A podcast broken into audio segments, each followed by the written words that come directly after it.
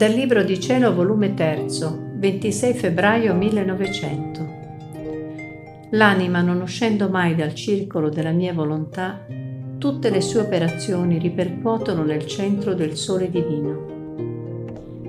Dopo aver passati parecchi giorni di privazione di Gesù, al più veniva qualche volta d'ombra e sfuggiva, sentivo tale pena che mi struggevo in lacrime il benedetto Gesù, avendo compassione del mio dolore, è venuto e tutta mi guardava e riguardava e poi mi ha detto, Figlia mia, non temere, che io non ti lascio, ma però quando tu sei senza la mia presenza non voglio che ti disanimi, anzi da oggi innanzi, quando sei priva di me, voglio che prendi la mia volontà e in quella ti bei, amandomi e glorificandomi nella mia volontà e tenendo la mia volontà come fosse la mia stessa persona.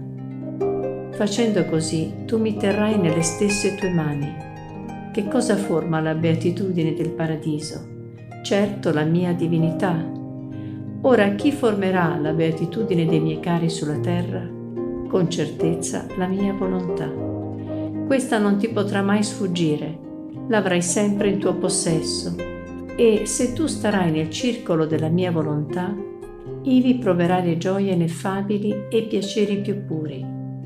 L'anima, non uscendo mai dal circolo della mia volontà, si rende nobile, doviziosa, e tutte le sue operazioni ripercuotono nel centro del sole divino, come i raggi del sole ripercuotono sulla superficie della terra, e non ne esce neppure una fuori dal centro che è Dio.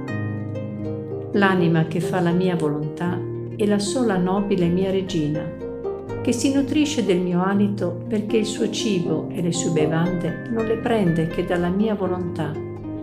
E nutrendosi della mia volontà tutta santa, nelle sue vene scorrerà un sangue purissimo. Il suo alito spirerà un profumo lezzante che tutto mi ricrea, perché prodotto dal mio stesso alito. Perciò non voglio altro da te se non che formi la tua beatitudine nel giro della mia volontà, senza mai uscirne neppure per un breve istante. Mentre ciò diceva, nel mio interno vi sentivo un allarme e un timore che il parlare di Gesù indicava che non doveva venire e che io dovevo quietarmi nella sua volontà. Oh Dio, che pena mortale, che strettezze di cuore! Ma Gesù, sempre benigno, ha soggiunto. Come posso lasciarti se tu sei vittima? Allora non ci verrò quando tu cesserai d'essere vittima, ma finché sarai vittima mi sentirò sempre tirato a venire. Così pare che sono restata quieta, ma mi sento come circondata dall'adorabile volontà di Dio, in modo che non trovo nessuna apertura da dove uscirne. Spero che mi voglia tenere sempre in questo cerchio che mi congiunge tutta a Dio.